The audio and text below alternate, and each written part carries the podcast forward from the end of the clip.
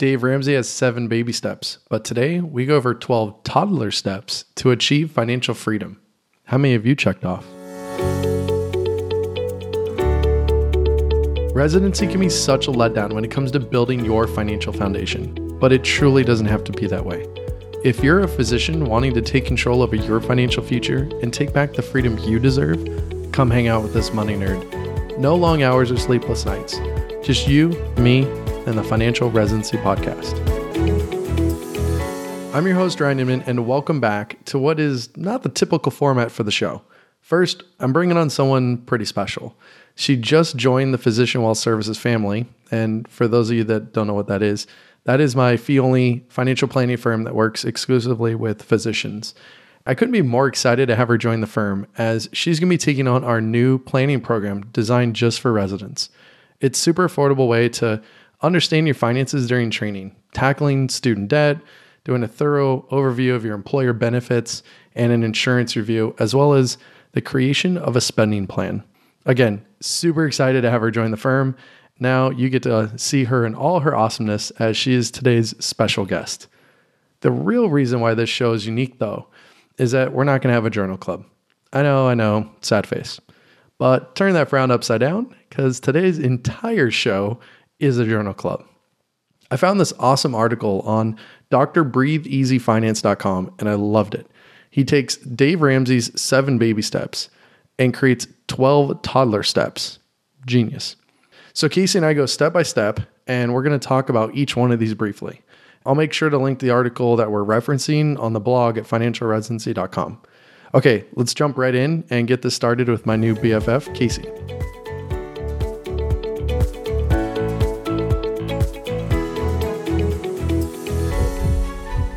Kayse, thanks so much for being on the show. Really excited to have you here with me. I'm super excited to have joined the team, not on the best coast out here on the East Coast, but uh, happy to be part of the team and can't wait to uh, join you today. Yeah, I am happy you acknowledged on recording that you're on the, the not the best coast. it's, it's official. It's official. It's all good.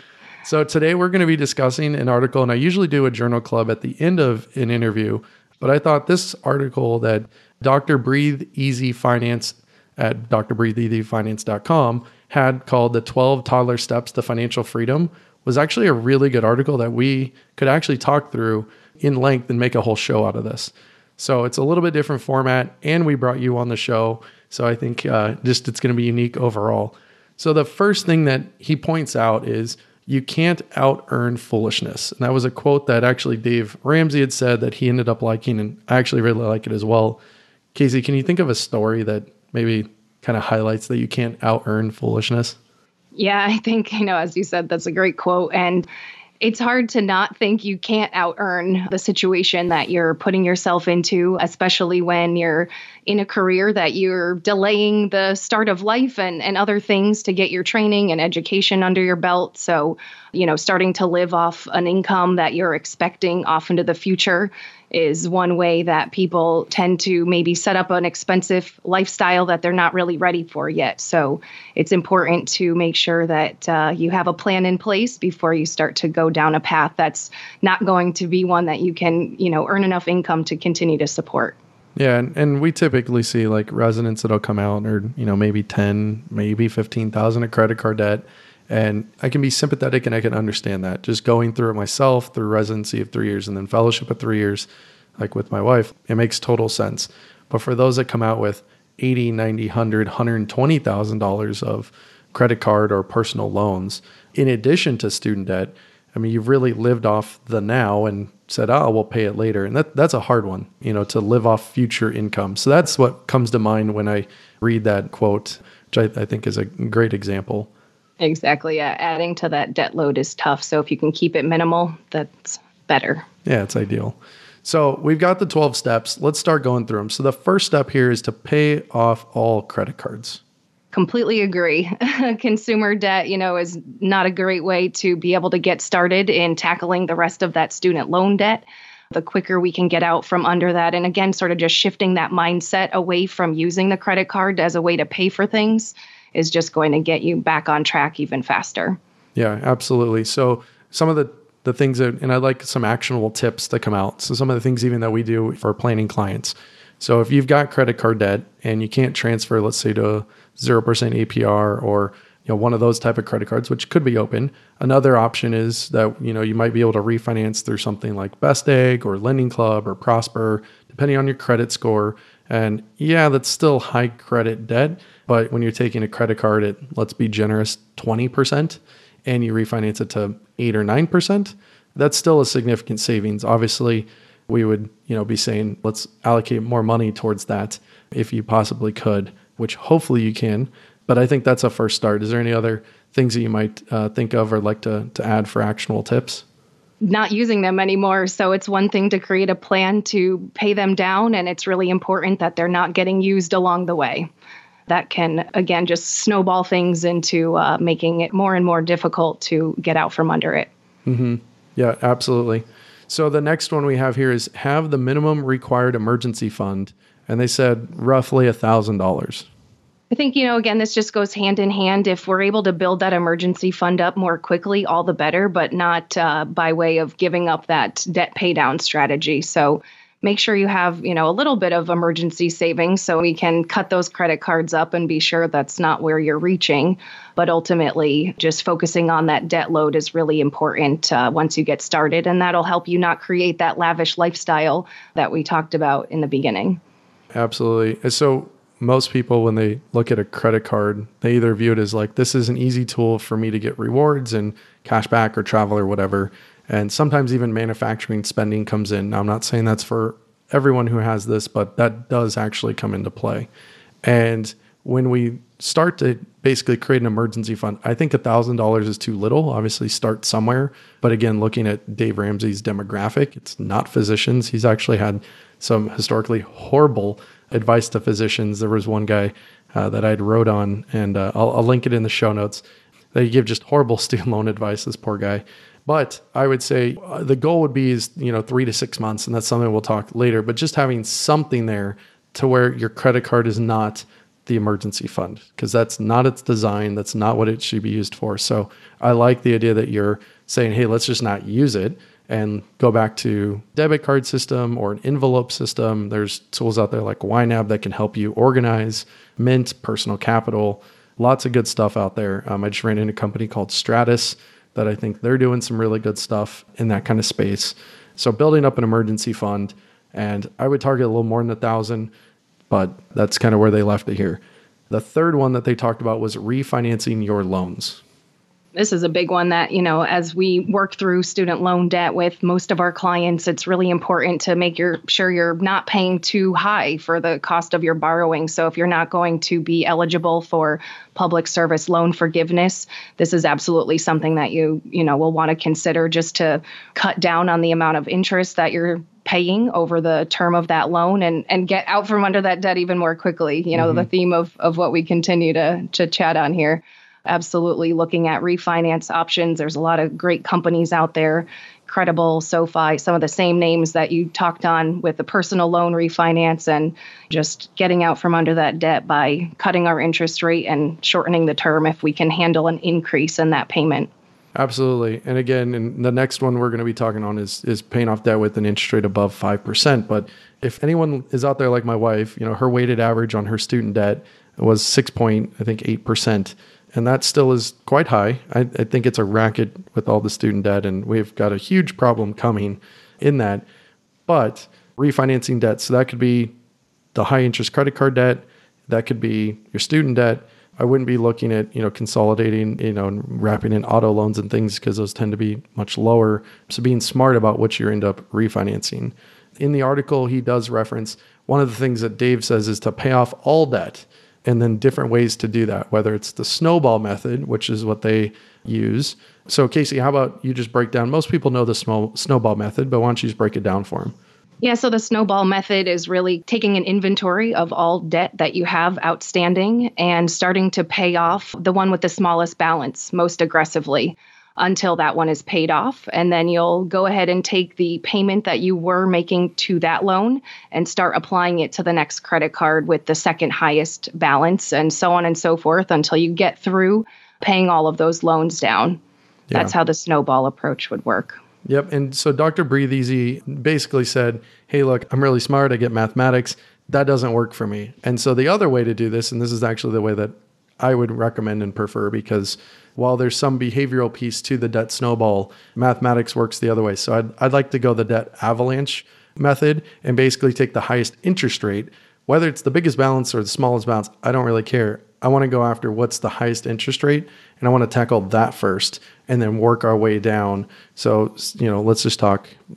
An example would be credit cards at 20%, and let's go the exact opposite end and have auto loans at 1%. I'm not, even though my auto loan's the smaller balance, I'm not going to go tackle that. I'm going to go tackle the credit card debt, even if it's the bigger balance, because that will actually save us the most money.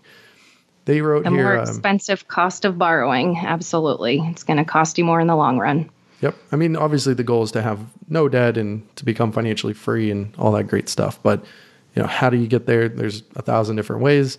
I choose the way where we pay the least amount of interest.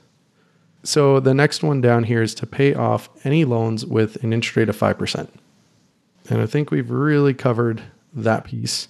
So let's go to the next one, which is to utilize your employer 401k up to the match. And if you have any money left, then invest in a Roth IRA. I think this is a tricky one for people earning a high income, mm-hmm. especially. Mm-hmm. I do agree with the first part of that statement. You never want to leave free money on the table. So even if you're finding it hard to get up to the maximum contribution inside of your retirement plan, you should definitely be taking advantage of any match that's out there. So uh, ultimately, maxing out and getting up to the full contribution that the IRS allows is the true goal. Investing in a Roth IRA, just sort of back to the general audience that uh, maybe Dave Ramsey was writing these rules for originally, was mm-hmm. in a different income earning demographic. And ultimately, most physicians that are earning a significant income are really going to benefit from investing in the traditional portion of their 401k and saving in taxes today. Although I do agree with investing in a Roth, that's going to be after they've maxed out their maximum contribution into their 401k and retirement plans that they have available to them through their employer. And since many of them will phase out of that ability to contribute to directly to a Roth IRA, they will be able to take advantage through the backdoor strategy, which means they can contribute to a non deductible IRA and then convert it over. Yep, absolutely. in, in 2018, the balances uh, that you can contribute, I should say, the amount is uh, 18,500 to your, let's say, 401k. And for an IRA, it's 5,500, but the IRS has just upped that for 2019. So we're looking at 19,000 and 6,000. Yay. Yay, a little always bit more good money. to see a little increase. Yeah. I was, I'm hoping always, like, I know it's never going to happen, but I'm always hoping for a little bit more. So the sixth thing here is to now pay off the rest of your debts. I think that's really a personal financial planning decision. Everybody's situation is different. Um, if the cost of borrowing that money is not high and you have other savings goals, it can be great to start to fund those depending on if you haven't had a chance to, to get to that level yet after your consumer and student loan debt is paid off. If you still have a mortgage that has a really great interest rate, meaning a low interest rate that you're not paying significant amounts of interest on, I think there can be, you know, a lot of reasons to not pay that down ahead of time if there are other things that you're trying to accomplish, as in maxing out your 401k plan. You know, if you haven't gotten to that point yet, uh, that's where I would really start to focus my attention as opposed to paying down all of all of your debts. Yeah, I, I tend to agree with this one. I look at it a couple different ways. One is let's say that you're you're putting so much money away that you have a taxable account, you've got your your basically your pre-tax accounts, and inside your taxable account, let's just say you're pretty a conservative or a balanced investor, and you've got like 50% stock, 50% bonds, but your home mortgage is a 30 year fixed at five or five and a half percent. I might be looking at it going, well, debt pay down might not look that bad if you decide, hey, I'm going to start paying down my mortgage early. But instead of investing in bonds, I'm basically just investing quote unquote in the house and paying off that early and then you know your stock portion is basically then invested. That would make more sense to me.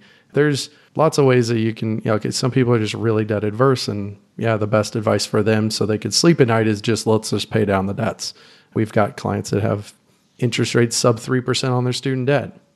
I don't think it's a wise decision to go and pay those off if even if they are maxing all their pre-tax stuff uh, we can put that money better to use other ways. So I guess it, it, you know it's a very loaded question. I guess we should say in our financial planning world, but still, there's no I don't think wrong answers. It, you know, if you're deciding to pay down all your debt, I, I still think that's a good idea.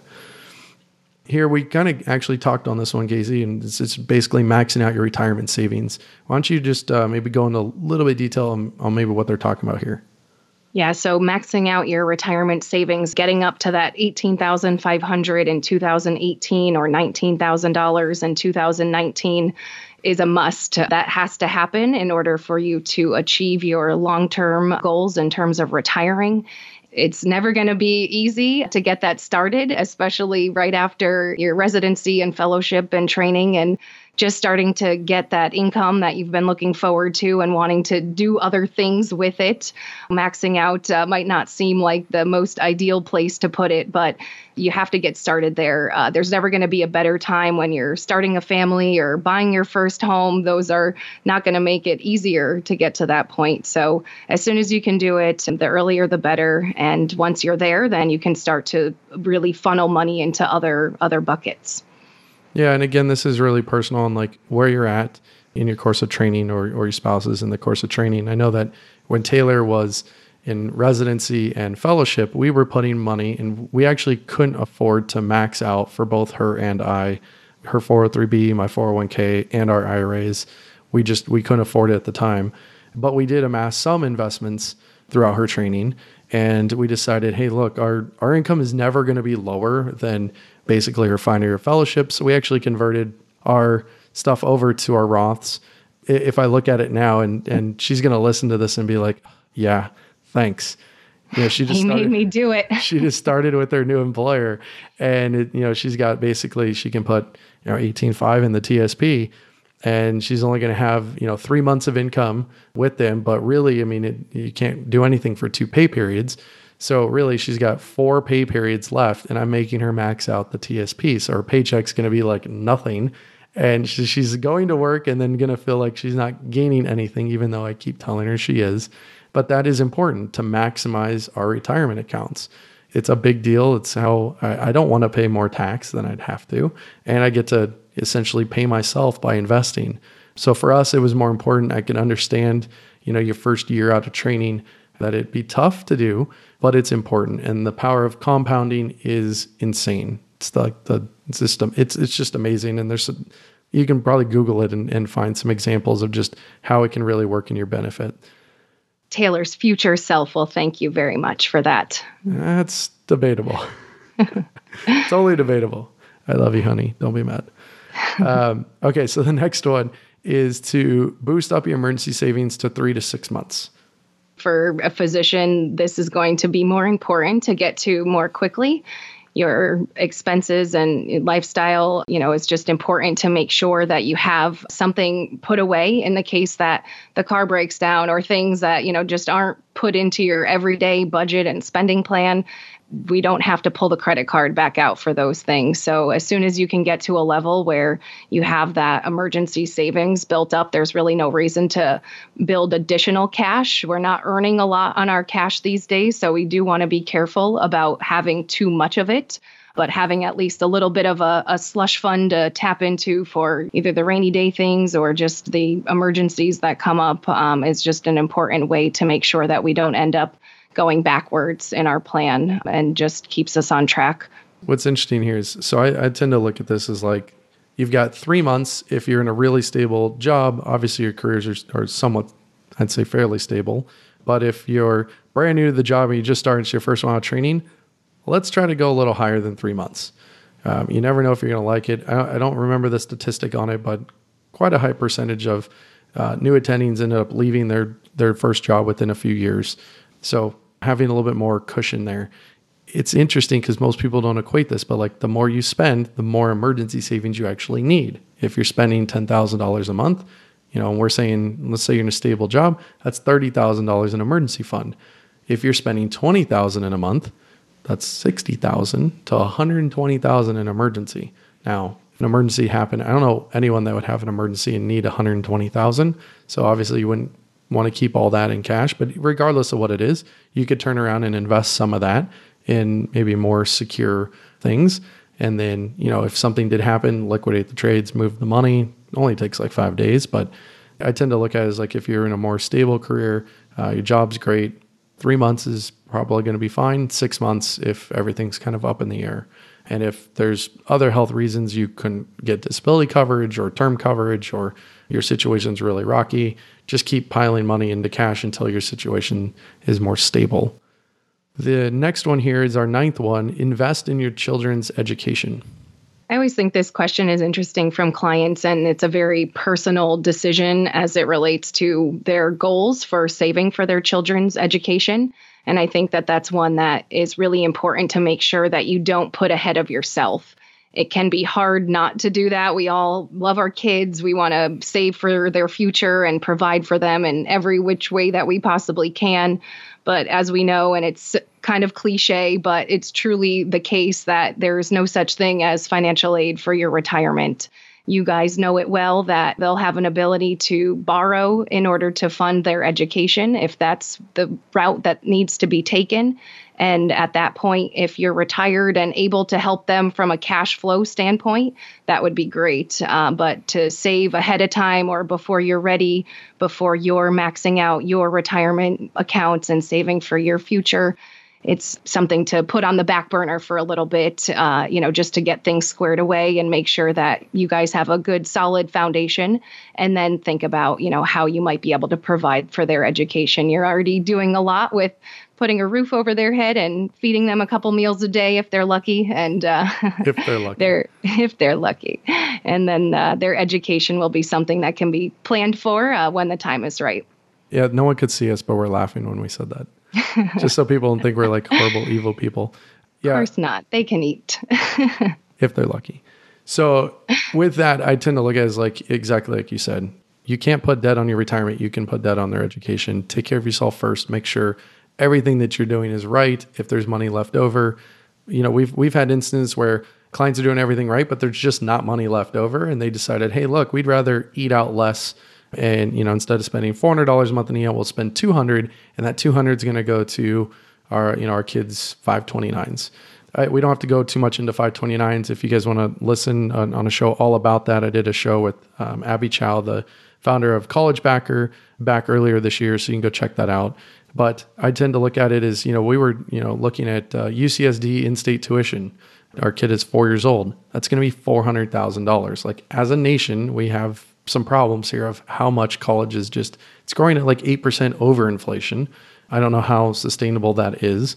I guess as long as the government's writing the open ended check and people are willing to borrow, you know, it's going to keep going up. But sit down and understand how much do you really want to cover? Is this part of undergrad? Is it all of undergrad and grad or medical school? Or how much do you really want to fund?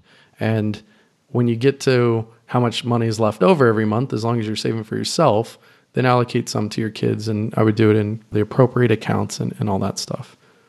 The next one, our 10th one here, it just says build wealth, save a third of your income, or at least strive to. Absolutely. And that's the ultimate goal, right? So we're probably not going to be able to start there, which is okay.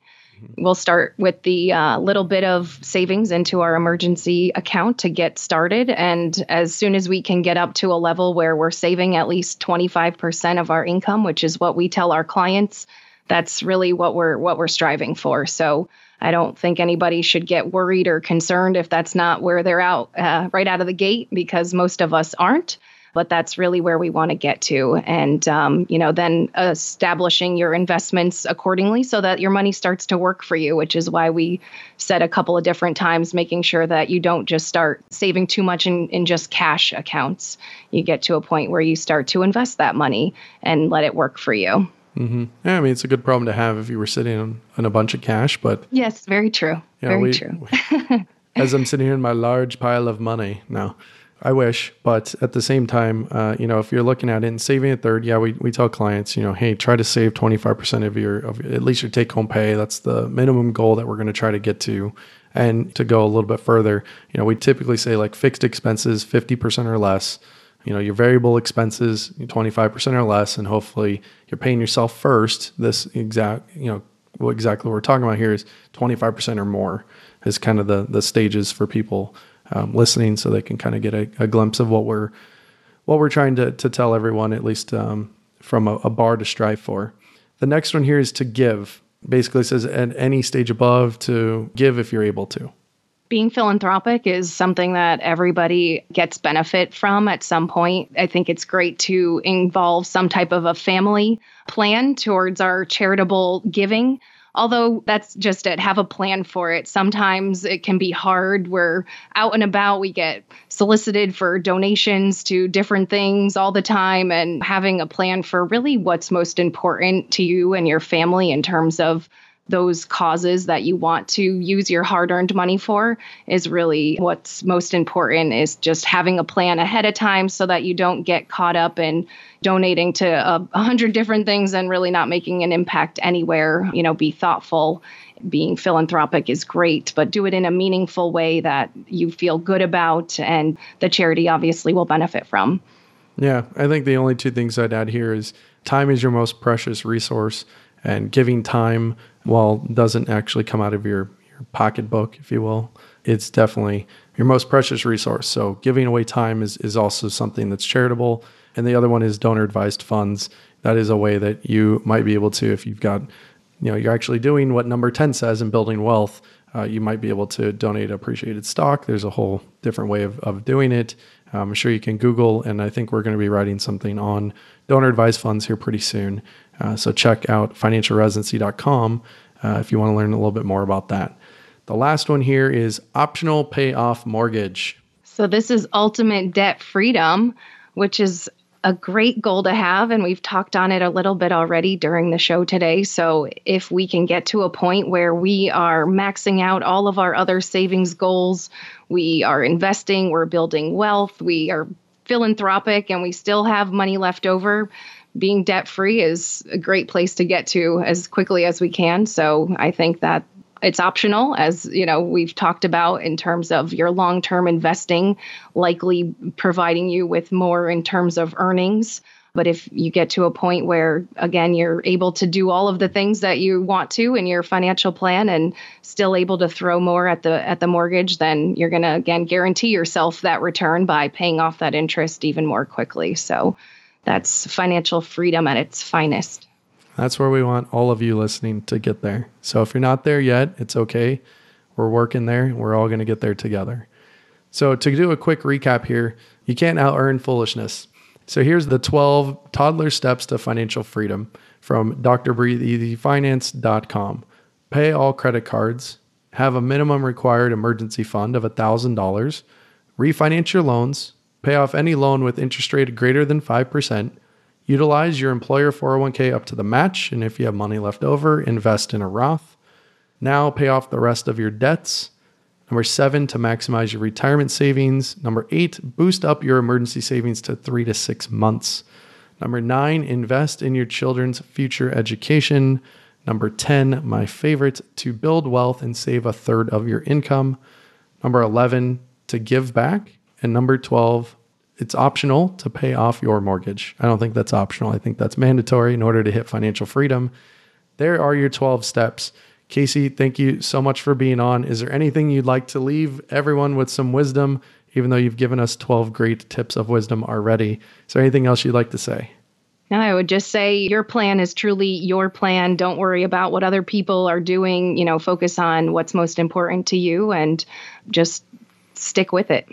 I love it. And I always say, you know, live out your ideal life. And if you don't know what that looks like, break out a pen and paper, go back to the show that Taylor and I had done where we discussed the three questions of what was really important to us. We revisit it every year. We won't be doing a show on it this year, but go back, listen to that, and hopefully you can plan out what your ideal life would look like. Kayse, thanks again for being on and for putting up with me every day now. Uh, he makes it sound much worse than it is. It's been great. I appreciate you having me. Thanks so much. It's torture, trust me. I'm curious, how many of you guys were able to check off some of that stuff? Hopefully, quite a few of you.